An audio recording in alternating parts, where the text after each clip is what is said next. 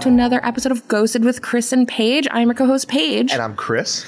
And today, everyone, we have a very special guest with us. We have Richard Lael Lillard, the gentleman psychic. Welcome.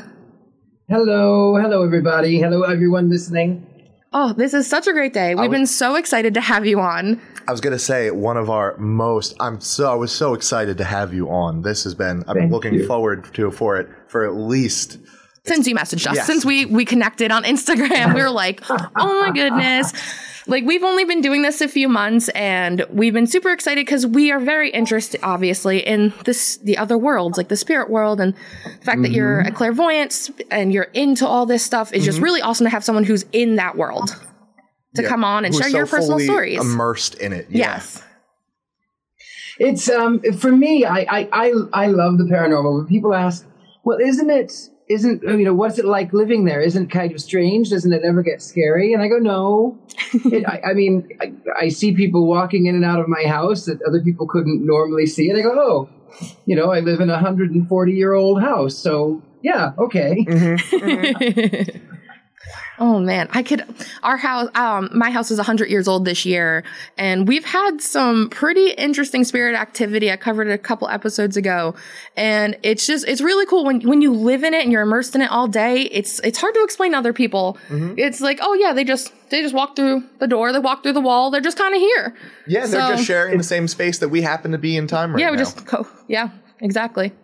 Um, Well, guess- years ago, I, I lived in Vegas in a in a 1950s Spanish revival uh, condo. It was lovely. It was south of uh, uh, south of of what is the main street? Anyway, The Sunset I Strip, was, right? I was a couple, uh, the Strip. Yeah. So I was just two blocks south of the Strip.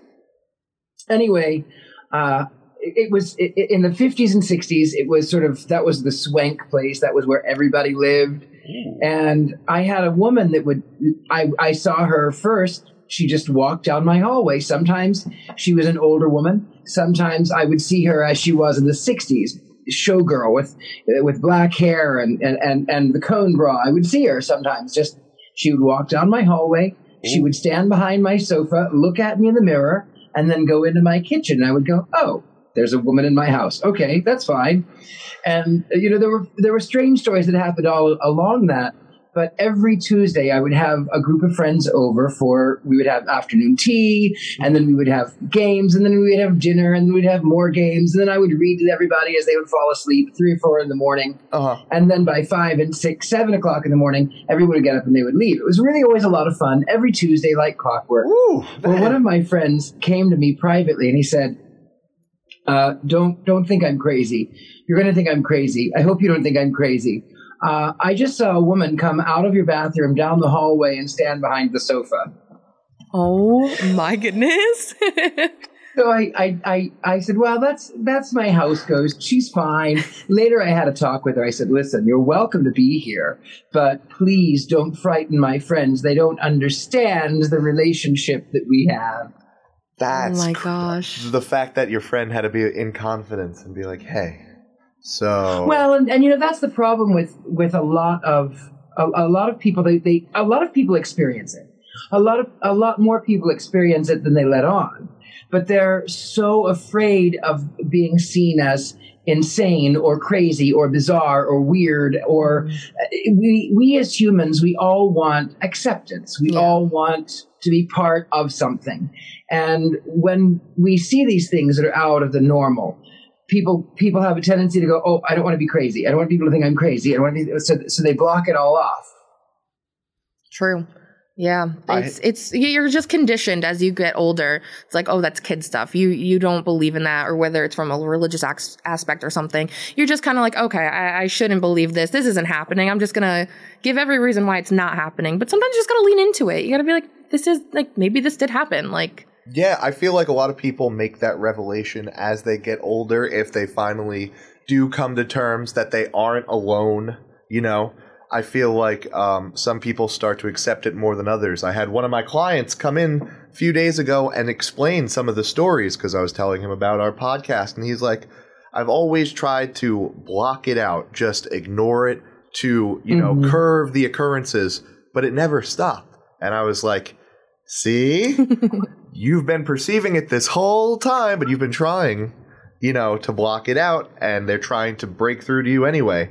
There's a reason. Exactly. And sometimes if if you're particularly clairvoyant, even if you're trying to block it out, they, they will they, they will be persistent. Mhm. My mother is a, a lovely she's 81 years old. My mother is clairvoyant, not as clairvoyant as she used to be, Mhm. but she's very religious and throughout her you know 81 years of existence she would um, she would walk into a room and she would say this is what had happened or she would see spirits she saw she saw the spirit of her, her of her her first husband the late husband after he was dead twice Oh wow. um, so these things would come to her. Well, as she's she she she delved more into the church, and she was afraid of being called a witch. She was Mhm. afraid of going to hell. She put on her blinders. No, no, no, no, no, no, no, no, no, no, no, no, no, no, no, no, no. But in a little town in Missouri where she lives, uh, she was living with at, my- with my sister at the time, and started seeing people walk in and out, like floating in and out of her her of her room and she thought am i going what is this am i going am i losing my mind i'm really seeing these things what what is it i feel like they're they're here and i feel like i can touch them. I i don't want people to think i'm crazy. And i said to her mother you're not crazy. You you know this. You know that you've always seen these things that they've always been there. She, my mother's native american. Mm-hmm. I said so these things that you've always you've always seen these things. They've always been there. It doesn't just because you pretend they don't exist doesn't mean they don't exist. Mm-hmm. True. Yeah. Yeah, I, I absolutely agree. Just because we are trying to shut them off does not mean anything at all. Uh, and I feel like there's so many people. It's funny that you say, did you happen to grow up in Missouri, or was it just family that happened to be there?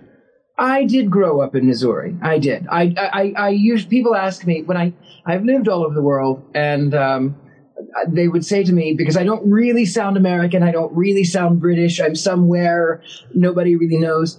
And so when I was in England, they would say to me, they called me Freddie. I was a Freddie Mercury impersonator.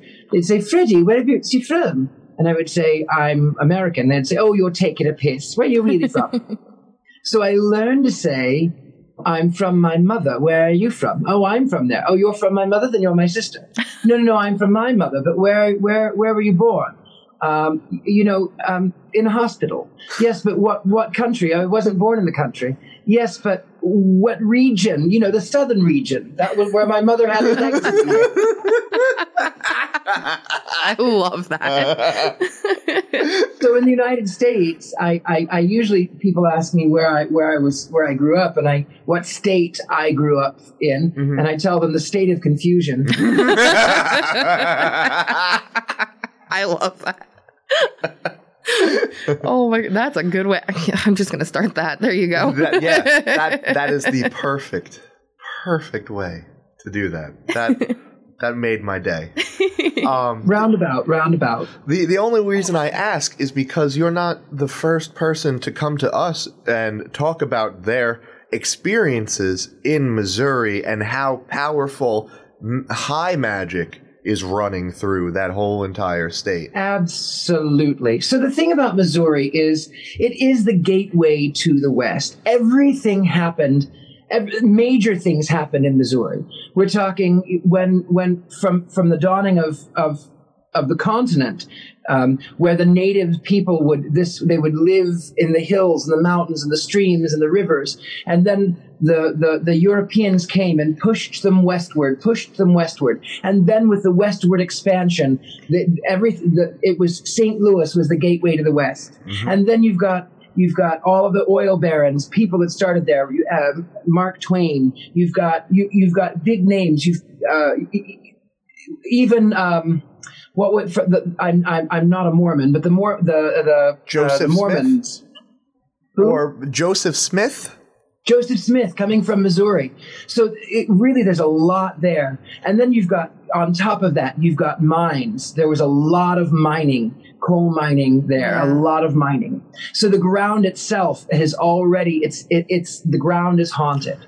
And then you, when everyone left in, in the, in the 20th century, people moved. They expanded outwards. When they when they left then all that was left in those areas was low income no jobs um, and people turned to drugs. They turned to moonshine. They turned to drinking. They turned to drugs. They turned to these things and it it poisoned even further.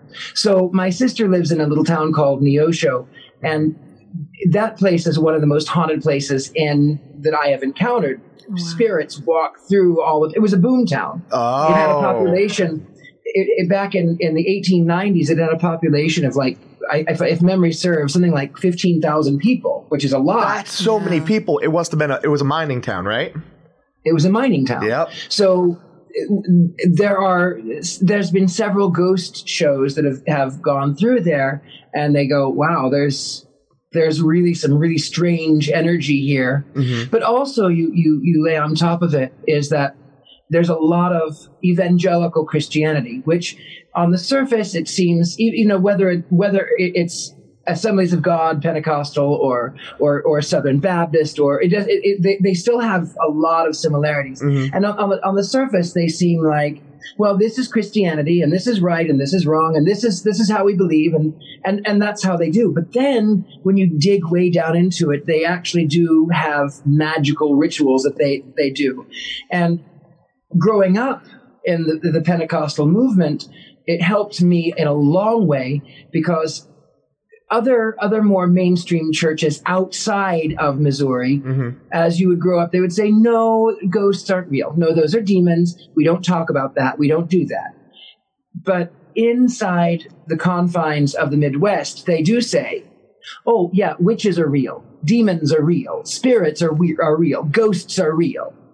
And then you combine that with oh, you're not crazy. These things actually happen. And then it, it helps you when you grow up to go, oh, oh, right. I understand. That's not so, it's not such, it's no, not so far out to allow my third eye to be open. Yes, to ex- finally experience the uh, different planes of existence that coexist inside what we perceive as reality in this very moment. I absolutely agree. Opening that third eye is a huge uh, movement towards uh, being more accepting of the world truly around you. Sure. Well, and the thing is, I work with I, as a I, I'm a, I'm a Satanist. Mm-hmm. I, I, am somewhere in between Crowley and LaVey. I don't okay. really have a I don't really have a I don't really have a, a, a an accurate definition. However, um, the seven tenets father, are some of the uh, I mean some of the most like ground grounded in reality things I've ever heard compared to almost every other theology's type of follow this way and this will be mm-hmm. you know you're guided to um whatever nirvana heaven salvation and every time i'm like you know they, they've got a really good book i think we should all take time to maybe just read just even peruse slightly. It's a good book. Yeah. It is really a good book. it's book. A good it's very book. humanistic. Yeah. It's a very good book. And and and that's what it, it you know it's it's about taking responsibility for yourself mm-hmm. and not saying oh well this was the circumstance and you did this. It, it's if you wrong someone you say listen I'm sorry I wronged you I was wrong as opposed to wronging someone and then going and asking an invisible man in the sky, I'm sorry. I need I'm forgiveness. Sorry. yeah. Oh, oh, sorry. See, and that, I, I mean, I know not to say that I feel one way or the other, but I feel like it wipes away accountability from humanity. Sure. You're giving sure you're giving a lot of leeway in saying that, oh, you know, I, I can absolve everything I've done if I just say a few magic words, you know, to a guy behind mm-hmm. a box. So I, I feel exactly. Mm-hmm. But I brought that up because my father was a Pentecostal preacher, mm-hmm. oh. and he was he was a man of, of of sheer magic. I mean, magic runs in my family for you know for hundreds of years, if not longer. Yeah. And so when we moved into this little town of Alba, Missouri, we moved there, and uh, my father decided that he was going to bless the property. He was going to protect the property. He went around the entire perimeter. It was down on the river, beautiful, magical place. And he he took three things as he was in this prayer going around this this property. He took white sea salt, olive oil, and red thread and we he he sprinkled the, the the salt and the oil around the entire estate And then he took the red thread and he, he wound it around the entire fence, around the entire perimeter. And now, as a, as a practitioner, that's magic. Those oil is it, it, represents sort of an anointing. It represents a healing. It represents it represents richness. It's from the earth. It's Mother Nature. The sea salt is it's cleansing. It, it, we all der- are derived from the from the from the sea. That's where our origins are. That sea salt it acts as a preservative. It also prevents it, it's a crystal. It absorbs negative energy. And the red cord is a binding. Now my father explained it this way. Okay. this was i was 5 years old. I still remember. My late father described it as the red cord is a blood pact between ourselves and god it is a symbol of christ's blood the olive oil is the anointing and the blessing of God used in temples. And the sea salt, it says that we are, the Bible says that we are the salt of the earth, that we are a preservative. So that was, that was his rationale, but it's magic. That's magic. That right there. You said the sure, sure. I mean, you can definitely define it as that, but that right there is magic. True and It's- pure. Magic. Absolute magic. I love that. That is so. Don't you have chills? I have chills. Yeah, I'm. I'm never this quiet. I'm just so enthralled with this conversation. I'm like, wow, this is really cool. Mm-hmm. Well, you know, it was really, it was really lovely. I w- I'm so grateful that I was able to grow up in that environment. Um, there were times, though, that that even even with my parents involved in magic and and and having clairvoyance and telekinesis and these kind of things, they would still look at me and go, "Oh, that's weird and crazy. That's weird. That's weird. That's really weird." I remember I told my mother once. I said, "You know, mother." Um, uh, you know how sometimes you look at a person on the street and they're screaming at someone that nobody else sees, and you go, "Ooh, that person is crazy." And I wonder, I said, sometimes I know I talk to people that other people don't see, and I wonder, are people looking at me going, "Oh, that's crazy"? And my mother said, "Oh, don't say that. Don't say that. People will think you're crazy." I said, "Mother, I just said that. Of course they think I'm crazy. I don't care." Oh man, that, we've actually we've had this conversation about you know people who are diagnosed schizophrenic and things like that. It, is it maybe something more, something you they are talking to someone like their third eye is open and that they're not. Sure. It's not this. I don't want to say not mental illness, but it, it's something more that we just really we have to put some sort of label on it that makes it To palatable justify- for us. Yes. Yeah. We're making Well, and the thing is with with schizophrenia, I I I, I I'm not a professional in, in mm-hmm. the medical field. This is merely my own observations, my own thoughts, my own sentiments, if you will. Mhm. So I believe in multiple multiple dimensions. Yeah. In fact, most scientists actually are now coming around to that, going, "Yeah, there's it's possible there's more than one, more than more than what we see. It's possible we have dark energy, dark matter." And, Mm-hmm. and it's more along the lines of like dark gravity. Nobody really knows. We can, What it we can kind of see its effect. We don't really know what it is. Yes. So, and it's the same thing. So, um, in, in, in, in Hinduism, in Buddhism, in shamanism, a lot of times people will take these, these, these wise people will take some sort of hallucinag- hallucinogenic drug just to open themselves up to that, that realm. Even in the old days, witches were told that they could fly because they were taking hallucinogenic drugs mm-hmm. and they believed they were flying.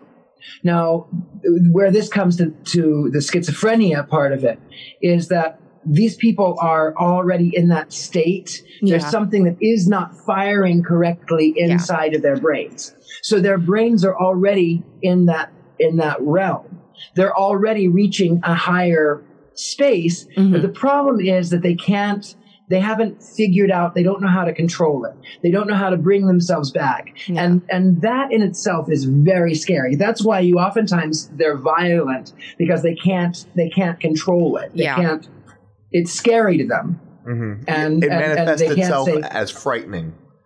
exactly it's it's very frightening um, for for those of us i don't do any sort of hallucinogenic drug but uh, for those of us who are in into the magic realm we have we have ways to bring us back Mhm. so that we don't go over the edge but those Crossing the people that, void. Yeah. What was that? Crossing the void, if you will. Exactly. Well, these people, they don't have that. They don't Yeah. have that means to, to come back. And it, it's really sad. It is really sad. 100%. Yeah, I would just like to say disclaimer, we take mental illness very seriously just for everyone Very listening. seriously. Very serious topic with us, uh, whether it's something we deal with ourselves or someone close to us. So it's just very interesting. I've been reading a lot about the like people comparing the two lately. It's like and like you said, like they're not able to come back. It is very frightening, and it it 100% is very sad. In the West, we have a way of, uh, unfortunately, the way our schizophrenia manifests is more violent, more uh, menacing. However, in Eastern countries, in Africa, schizophrenics have their family, their an- ancestors contacting them. I'm wondering if maybe culturally, you know, p- the possibility of uh, America's extremely violent upbringing. You know, if it was a big bang, it sure would be a big bang.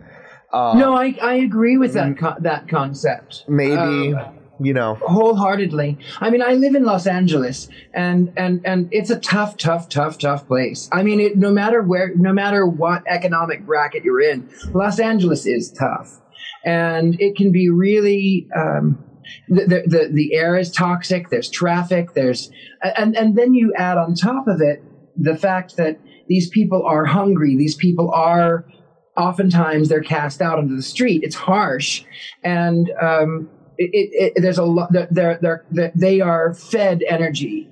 Um, it's it's sort of like in a ghost in a ghost exploration or investigation. One of my biggest pet peeves is when people come in and they scream obscenities at the spirits. Mm. Come at me! Come at me! Come at me! Come at me! antagonizing. Prove yourself Yeah. if it, it- the way that I view energy is it all first of all all energy wants to be respected all energy it doesn't it, it doesn't matter if it's a lower form or not it knows when it's being disrespected it always knows so if you were to go into for instance um, imagine even these people on the streets who, who, who have suffered from mental illness or people who are um, who are, are are in asylums or people who have passed over or people who are in drug use. Uh, imagine these energies as a dog. Mhm. Now, this dog has been abused, it has been abandoned, it has been kicked, it has been hurt, it has been harmed, it has been yelled at, it's it's suffering from post-traumatic stress. There's all of this energy going against it. And that dog, if you reach for it, is going to bite you Yeah. because it's trying to protect itself. It doesn't have any other frame of reference, but I have been attacked and, and I don't like to be hurt anymore. I can't be hurt. So the way that you sort of counteract that is that you stand your ground, you are firm, you lower your voice, you make yourself less threatening, and you bring it an offering. Gently bring an off bring a, bring something for the, the dog to chew on or some some little nibble for the dog or or some water something that will will act as a blessing something as an offering a gift from you to them. Eventually that beaten dog will allow you to get closer. Eventually that beaten dog will not want to, to attack you. It won't see you as a threat. So then you can soothe it, then you can calm it, then you can you can rehabilitate it. So energies, no matter who they are, what they are, where they are, they want to be respected. And in the United States, there is a severe lack of respect, just on a human level, Yeah. between person to person and group to group and and uh, even the the environment. We poison it. We pollute it. We we do it for money. We we, we cut down forests for parking lots. Mhm. we don't respect the environment. We don't ex- it, it, it- we don't respect the energies that are there. We don't respect the the people. We don't even respect our own. Yeah. I 100% agree the way we exploit our nature that in what surrounds us. I come from more of a, uh paganistic thought system of where the earth happens to be our god because that's what gives us the ability to live as these vessels for souls in the first place and exploiting uh, tainting that view, having a man-made uh, ideal of God shaped in their image rather than uh, taking care of and preserving what we were given to exist on seems very counterintuitive and I'm almost 100% the capitalist nature in which we've brought it to has only uh, accelerated um, this, mm, you know, uh, menacing type of force. Sure. Well, and you know, I, on on the topic of, of capitalism, I am a I I my everyone people ask me what what kind of thing are you? What do you do? What do you? How would you describe yourself? And there's so many things that I could do: artist, Satanist, occultist, uh, antique collector, art, you know, all kinds of things. But the major thing that I do that I tell people is that I'm a modern Victorian. Yeah. However, yeah, it's a modern Victorian, but I bring that up because um, as much as I love the Victorian era, I love that sort of that budding middle class. I love the age of excess. I love the gildedness of it.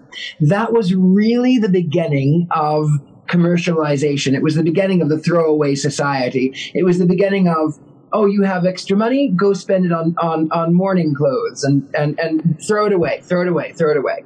So even though it was it, that was you know Queen Victoria died in 1901 Mm-hmm. That was at, she from 18 what was it 1837 I think? 1837 till 1901 she reigned as queen, and that there was throughout that reign is where people started capitalizing on the industrial uh, complex began to uh, accelerate exponentially with water mills and the way to uh, make textiles, and that bloomed right in that time period of the Victorian era and I feel like a modern take on it would almost, um, you know, counteract the throwaway lifestyle of it because it needs to be reborn. I love the idea of it. It needs to be reborn into something more um, sustainable. That's the one. That's the one. Sustainable. Exactly. Thank you. Oh my god, this is the. I think I'm not even gonna lie. We haven't even gone like 28 minutes through it. This has been the best episode just because it's been so.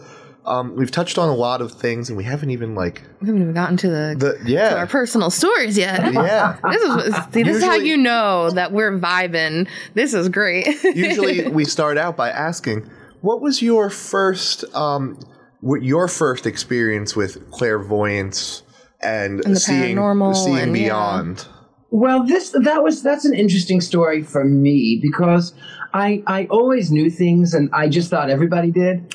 Um, so this story is about my father. My father, my father is he died twice, mm-hmm. but I'll tell you, I'll tell you, I'll tell you about that. Okay. So when I was four, almost five, my father came down with Guillain-Barré, French polio. Yes, my grandfather died of that. So he he slipped away. He was in in the in hospital for months, and then he slipped away into a coma, and he died. And the, they did everything they could do. They could not revive him. The doctor said, cover him up with a sheet, note the time of death, uh, contact the family, let them know we've done everything we could do. So the nurse covers him up, covers my father up with a sheet, and she fills out the paperwork and she goes to the door. And just as she gets to the door my father said he heard heard her stop. And she turned around and the footsteps came back to the bed. And at that point my father cleared his throat which is when bodies are dying there's it's that those things do happen. Yeah. Sometimes muscle reflexes you, you know right? So he cleared his throat and, and she she picked up the corner of the sheet, and for the first time in three months, my father sat straight up in that bed, and he said, "How are you today?" Oh, oh no! Oh wow! She must. Oh, I would have screamed. well, she did. Yeah. She screamed. She passed out, out cold on the floor. The doctor, hearing the commotion, comes running back in. What? What? What happened? And my father joked. He said, "Well, I don't know, Doc. I just said hello, and she passed out on the floor." And the doctor said, Well, let me tell you something, son. A corpse, if a corpse had raised out of bed and talked to you, you'd pass out too. Absolutely. Oh, yeah. yeah. So oh everyone in the church knew this. Everyone knew that my father was in bad shape. They knew it. They absolutely knew it. But my birthday, New Year's Eve, people were asking me for the entire month, What do you want for your birthday? And I said, My, my daddy's coming home for my birthday. And they would go, Oh, bless. Oh, bless. Which is Southern speak for, Oh, you dumb kid. Oh. You, oh, Yeah. bless your little heart. You know? So, uh, no, I went, No, my father is coming home for my birthday. So after the incident with that, uh, not being in a coma, not being able to walk, uh, not being able to speak, not uh, you know being dead to the world, my father came home the day and the night before my birthday in a wheelchair. And then the way that he would tell the story is that every every week he went to church, and he was that much more. He, he was that much more accustomed to. In fact, by by the fourth Sunday, he walked in under his own power Wow. one month Wow. after this incident, so so the end of January. Um, and but I said when when my father came home for my birthday, people asked me this. Well, I was sitting, I was coloring, and they said, "Well, aren't you excited? Your father came home." And I said, "I knew he was going to." It's like I told you guys already. And so then I said, and I remember thinking, I will have my father for 20 more years, maybe a little more, but 20 more years. And that was, that was a constant thought from the time I was five until I was 25. And at the age of 25, my father, um, I was, I was 25 the day and the night after my birthday. My father died the last time. Wow. I was like, whoa, that's what a wow, what a great, not a great, but like what a powerful intro into r- like the start of you knowing, th- like, how do I Yeah. explain You this? being extra perceptive. Yeah. Yes.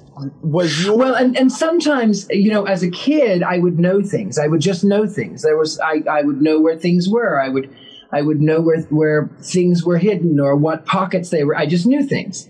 And, um, about the age of 13, 12 or 13, uh, no, I think I was, uh, maybe 11. Anyway, I was, I was just a young thing. My, my parents took in foster children and I'm not going to tell you their names to protect, but the, the oldest one, he he was i understand now as an adult he, he came from a broken home and he had shuffled from foster care to foster care and then there i was i i I didn't. I had a great family uh, who loved me, and there were there were, were no strings, and it seemed so easy for me. And it, for him, it was a reflection against him. He felt like, well, that's it's that's it's not fair. Yeah. So I understand. I understand now that sort of the mental process. But in those days, I was really angry. I was so upset. He was teasing me, mm-hmm. and I said to him, "Now this is kind of a story. It's kind of a you know mm-hmm. cringy mm-hmm. because it does, it's not so happy." But uh, I looked at him and I said, "I said, you're going to regret that." Because one day I will live in Los Angeles, California, and I will be in film and television, and you are going to die in a car accident. No, your head's going to be cut off, but it's not going to happen until you're 25. Well, years had passed. Years and years and years had passed. I hadn't had anything to do with them.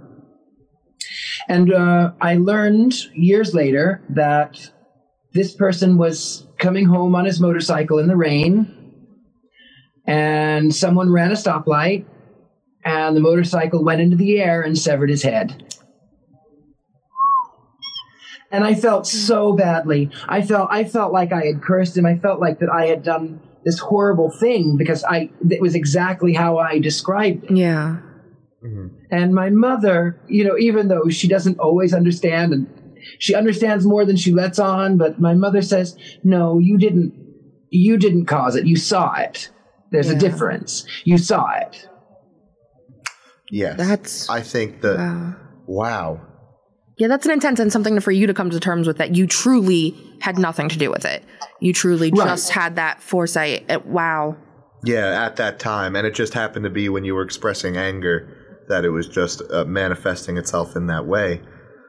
Wow, that it's yeah, it's very powerful just to to think like at that time, you know, you would be able to hone in on that type of ability because I feel so like young. yes, something so young, it's a lot of it's a lot to um comprehend at the time. Did it ever leave you feeling um because obviously you understood it yourself, but has it obviously left like at a point in time left you more confused or looking for more answers? Um, more confused? No, not really. Um, no, I, I mean, it, it, I, I don't know how to go into that one because looking for more answers. I mean, there was, it was, it was funny because when I, when I, when I came out uh, as gay and I, I left, I left Missouri and I, I went to Vegas. Um, I, I was so crushed and hurt that I became an absolute atheist. I didn't, I don't believe in anything. I don't believe, I don't believe. And then it was this sort of persistent knock, knock, knock. Hello. Hi. Hi. Remember? Remember all of these things? Remember? And then I went, okay, you're right. I'm not an atheist. Not, I, I mean, I, I don't technically believe in God or gods, even though I believe in energies. Um, I don't call them God or God, Yeah. goddesses. Uh, I, I, I don't. I believe in energies. Uh, but, but they, I, I do believe that there are things that we can't explain. Yeah. One hundred percent. Same here. No, I absolutely agree with you. That is indeed that because that's the thing. Having you know uh, just any type of uh, uh, mm, extraordinary perception or um, being able to see more clearly than your fellow man is weird. And it is hard to talk about until you find a very. You have to be very comfortable in it, and it just right. I I got to be really comfortable with it though in Vegas. I see. Is that a blackjack table right there in front of you? Yes, me? it is. It is. So when I lived in Vegas, I was a singing blackjack dealer. I played Ooh. Freddie Mercury at the Imperial Palace. No, That's so cool. What? Yeah, it was really fun. So I got to the point with the cards because they had an automatic shuffler. Mm-hmm, mm-hmm. And, and now I'm, I'm I'm out of practice with that because I don't deal with car with those kind of cards every day. I deal with my my my oracle cards, my mm-hmm. tarot cards, but I don't deal with playing cards. And Yeah. But I got to the point where, and it was so fun because they would come out and, and I would touch the back of the card and I would see a picture in my head. And I would lay them all out upside down and then they'd go, hey, hey. And I would go, that's all right, darling. I like it face down because I was Freddie Mercury. Yes. And then I would go through and I would tell them, I would say, okay, yours is you've got 17, you've got 12, you've got 10, you've got nine. And they would go, what? And I would flip the cards over and I would be absolutely accurate every single time. And they go, how did you do that? And I would, well, I don't know. I just feel it. I just touch it. The power So of the it- house. what was that? The power of the house. You know, at the time? And well, and I remember one one particular setting. There were uh, there were there were three people, three players. The first guy had a tip out for me, and it was the double or nothing thing. It was like so. I, I, I I would have gotten or, or triple or I don't remember. It was it was like It's a one of those one good where you put the t- yeah. Yeah. you put the chip So- on, and if it hits, Right. So he would have he would have won really well. I would have won. He had 17. I had a 3 showing. He had 17. The next guy had 13. The next one had uh, the next one had 10. That's what it was. And I said I said to the first one I said, "You know, you 17, you have you have to stay." He says, "Yeah, you're right." And I said, "Thank you for the tip. I really appreciate it." I went to the next guy. He had 13. He says, "Hit me." I said, "You don't want that because you're going to lose anyway." Because under here, this is a Queen of Hearts. This card right here under my left hand is a Queen of Hearts. And if you take this 10, you are going to ta- you are going to bust anyway. You're going to have 23. If you take this 10, you're going to take the 20 away from this guy over here. And if you take that 20, he's going to have 18 and I'll have 21. He said, effing hit me. I went, fine. oh, Queen of Hearts, 23. You lost. Oh, you have, what did I just say, uh, 18. And now I have 21. 21. I said, Are you happy now? Are you happy? Because I'm not. The hubris. The hubris. Oh, So- Oh my gosh. I it always was listen it was it, I, I don't know how I did it. I would just touch the back of a card and I would feel it through the card. Now I'm out of practice with those, Mm-hmm. but I would feel it through the deck. That's so cool. that's really cool. I, I I'd be the person to just come and watch you all day. I'd be like, how is this happening? I just need to. Ch- I just need to watch. I this just need to dealer. watch. Like, wow. Oh my And at the, at the point in time, you were Freddie Mercury, so you got really a double show at that this point. is true. it was so much fun. That Sometimes sounds in the roulette too, we we had we had the, the the blackjack and then we had the roulette inside of that pit, and oftentimes the I would spin it, I would and then I would once all the bets were already placed, I would say it's going to be red twenty three, and then it would go clink clink clink clink clink, and then go why how why didn't you tell me that before? And I'd go. I didn't know until about two seconds ago. it's like you gotta wait, baby. That's the game. It, it doesn't work like that. Yeah, if I knew if I knew those things for myself, I would go play the lottery. But I, I, can, right? I can do it, but it's usually it, it's usually just a few seconds before. That makes sense. I feel like that might be. I mean, just from a, a a perspective alone of being a creature in general, a few seconds uh, beforehand is more than enough time to make a decision or reroute your decision. And I feel like Absolutely. Well, and, and and you're right. It is it is sort of genetic, and it- and being uh, being a creature, being human, we are we, we are animals. Uh, it, it is that developed sense of oh, there's a split second here. If I there's a there's a fox coming. If I go this way, no, I'll go that way.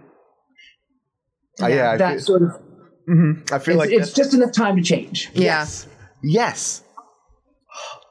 Oh man. Oh, this has been the most fantastic. App- oh my god. oh, Richard Lael. This has been beyond amazing. And I Well, like, you know, I, I, I- I appreciate you. I do have to tell you though that I, I learned I don't I don't lay it all out on the table because years ago when I lived in San Francisco, I have I have friends who are you know they're, they're lovely musicians and they were they were looking for a Mick Jagger um, uh, tribute because they were in a, in a, in a Rolling Stones band.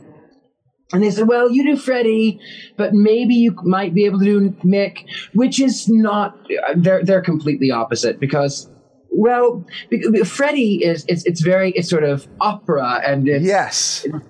whereas Mick is very throaty. Mm-hmm. Please allow me to introduce myself. It's all here. Yeah. So it, it's a little bit more difficult coming from that musical theater to Mick Jagger. It's because his, his is definitely rock. that that field Well, anyway. from operatic to to rock is is oh man so so uh ingrained for Freddie Mercury and then when you go to Mick Jagger it's just straight rock and roll so Straight rock. yeah So and, and Freddie could do rock, but it was it, it was not a common occurrence. It was it was even even even if he was doing you know uh, Fat Bottom Girls or or uh, We Will Rock You, it was still very much. It, it, it, it was not it was not growly and gravelly. no Yeah, no no, not at all. it was always pronounced and melodic he always had it carried it like that So we were coming back over the Bay Bridge, back to San Francisco, and I started talking about um, the, universe and quantum physics and and the, the, the microverse and the macroverse and, and extra dimensions. And my friend, my friend was one of the one of the I can't remember which instrument he played, but he was one of the band members. He he turned really really pale and he held onto that steering wheel really tight until his knuckles turned white. And he said, I, I, I, I, I'm a musician and music is real and my guitar is real and, my house is real and my life is real and this is real and, and, and, and I can't think about those things because this is real.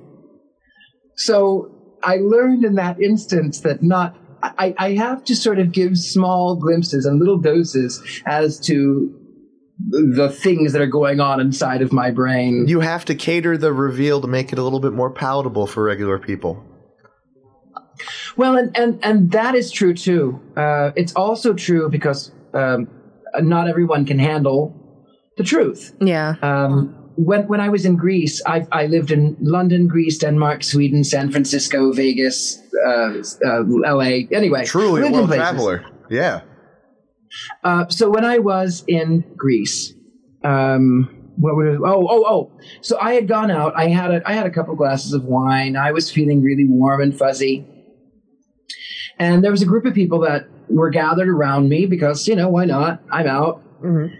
So I turned to the woman. The woman, this woman next to me, said something, and I said, "Oh, thank you, Mary," or whatever her name. I said, "Thank you, Mary." She says, "What'd you call me?" I said, "Mary," or whatever name that was. She said, "Why did you call me that?" And I went, "Because it's your name." She says, "It's my middle name. Why did you call me that?" I went, "I heard you say it, right? You call you said you introduced yourself. Is that right?" Right. No, that's my middle name. I never use it. I never. I would never have, have introduced myself as that. Why did you call me that? And I went, well, I heard it. I thought that was your name. I'm sorry. So she asks me. She says, "What else do you know about me?" And I was feeling a little tipsy, mm-hmm. and mm-hmm. I said, "Oh, well, that's just that's easy." I said, "You work in a in a cafe. You recently went through a bad breakup. You are really you have had it up to here with all of the tourists, and sometimes you want to put your head in the French fryer." the last one. And she burst out in tears. She said, Why would you say that? Nobody knows that but me. I haven't told anybody. Why would you say that? How would you know that? I, why would you do this? Why would you tell me? How did you know? And I went, well, You asked me. That's I. What do you want me to? I saw it. What do you want from me? And then her friends got all up in arms, and they, they had threatened to beat me up, and they, they, they were they were they were they were going to call me out in the street. And I went, listen, she asked me. I just told her what I saw. Yeah, seriously, you were just letting on the information you had. Don't ask questions you don't want answers to. That's Well, and that's why I've learned now a little bit more tact. So if someone asks me what I know about them, I say if they're if, if it's public, I say, "Can we go somewhere privately?" So that's number one.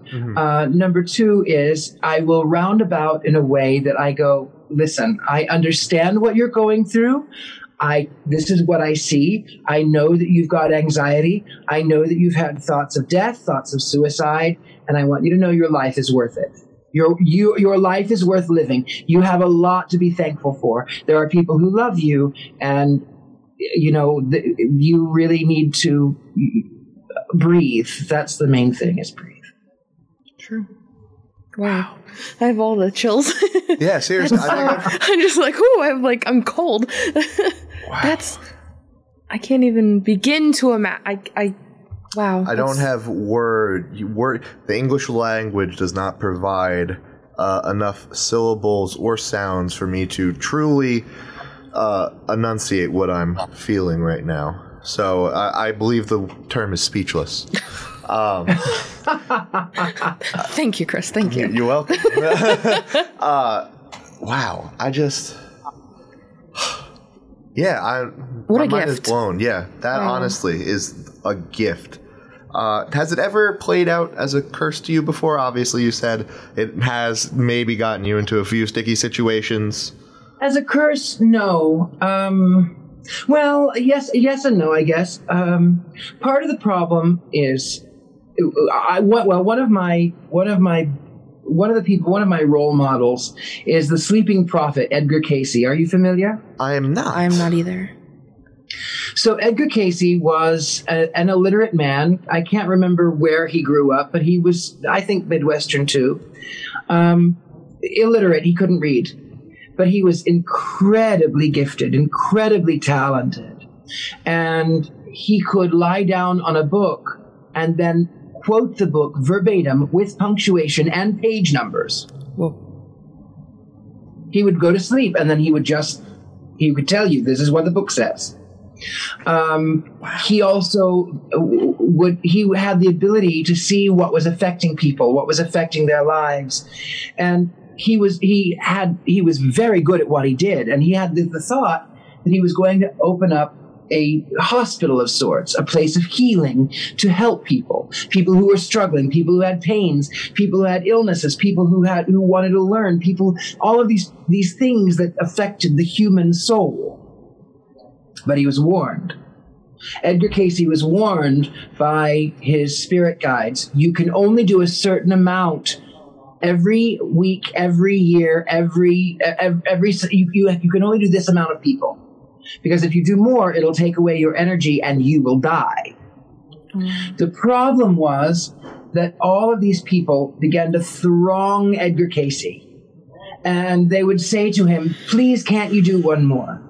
Please, I'm in pain. Please, can't you help me? Please, won't you do something? And he would go, Okay, one more time. Okay, one more time. Okay, one more time. Okay, one more time. And he died really young. If he was in his 30s, his mid 30s, if memory serves. And he never got his hospital hmm. because he was giving and giving and giving and giving and giving. And it takes away a lot of your energy, it takes away a lot of your life force. And for me, I have a lot of people in my life. There are people that I love dearly, people that I consider friends, and I don't mind doing it. There are people who say, can you please I, I'm, I'm going through this situation. Can you please? And i say yes of course i can. Of course i will. Of course i love to. And i do it and it takes a lot of energy. And then on top of that then i have the people who are uh, yesterday i got an email from this person uh, on my on on on my gentleman psychic facebook page. And he said to me i want a reading no BS, no cold readings. Knock, knock, knock. Hello, are you there? Hello, I want my reading. So rude. Right? Does So- anyone does has anyone ever reacted positively to, that kind of something antagonistic like that? Ever? Well, I, I, I had my assistant write him, and she said uh, that Richard Lael would love to give you a reading. His price is $200 per, for the hour. Um, Okay. I, I, I didn't quote him anything less because I went, I don't want to deal with him for less than an hour. Yeah. Yeah. Yeah. if that's the case.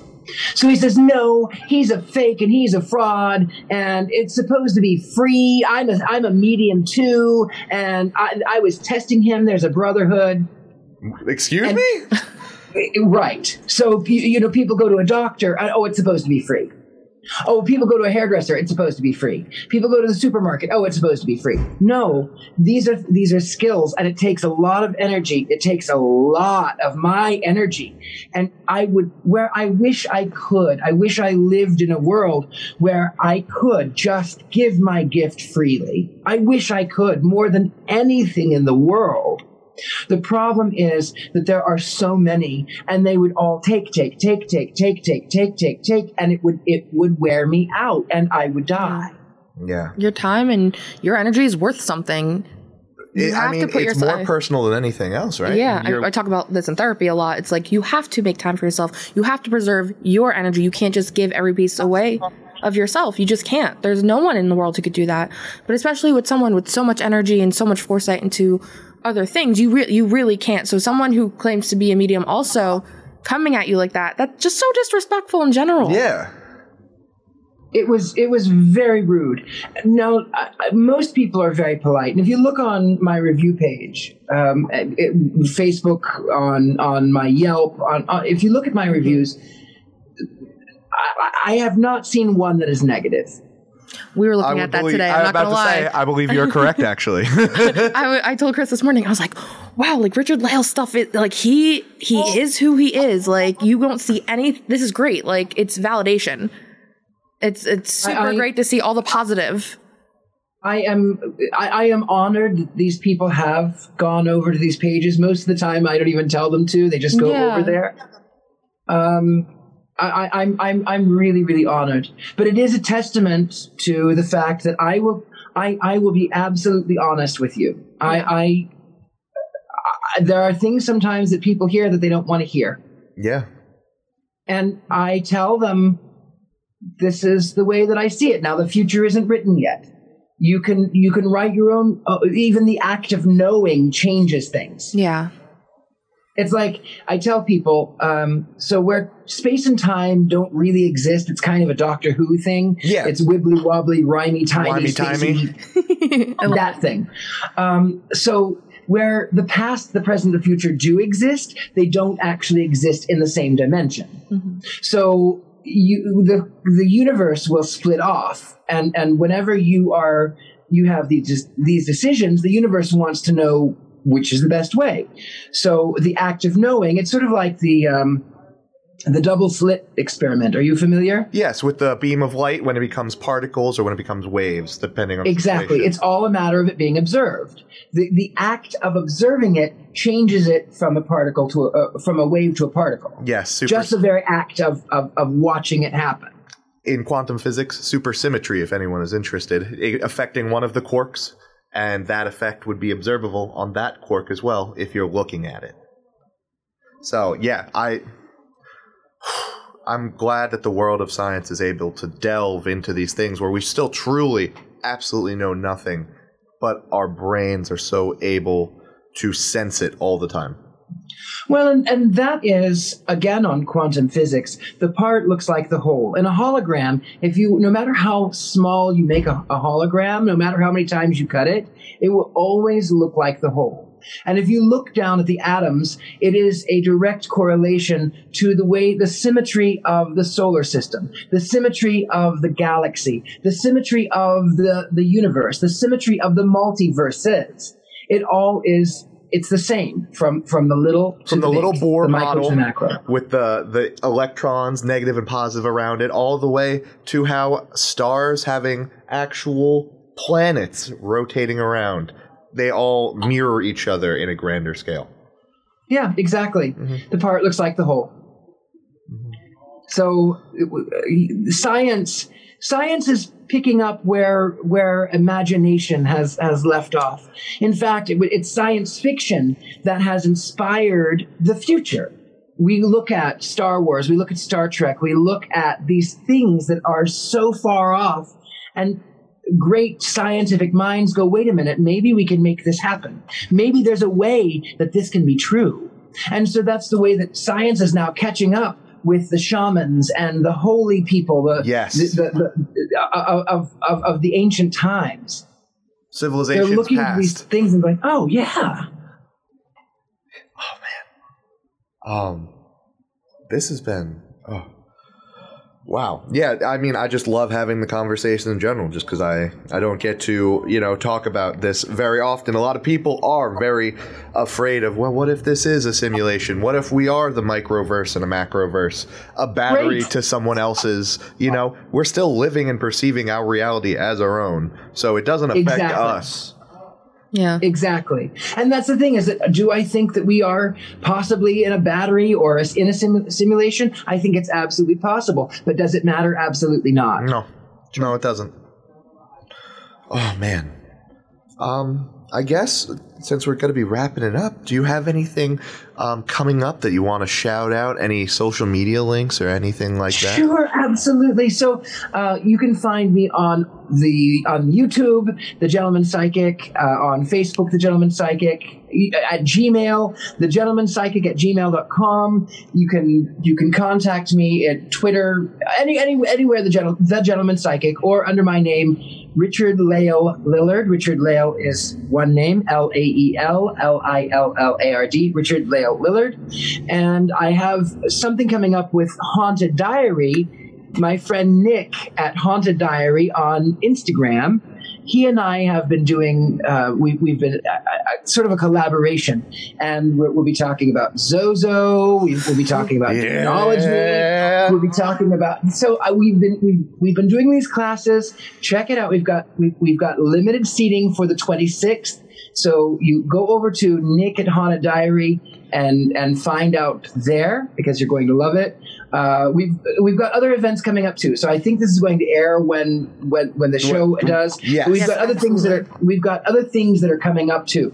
So make certain that you check us out. We'll keep, keep We you have to posted, keep follow. you updated. Have to follow Haunted Diary. We have to keep following the Gentleman Psychic most definitely, and we just have to keep following everything that you get your hands into. Well, you know, I am so grateful. The universe is so good to me, and she's not always kind, but she's always good.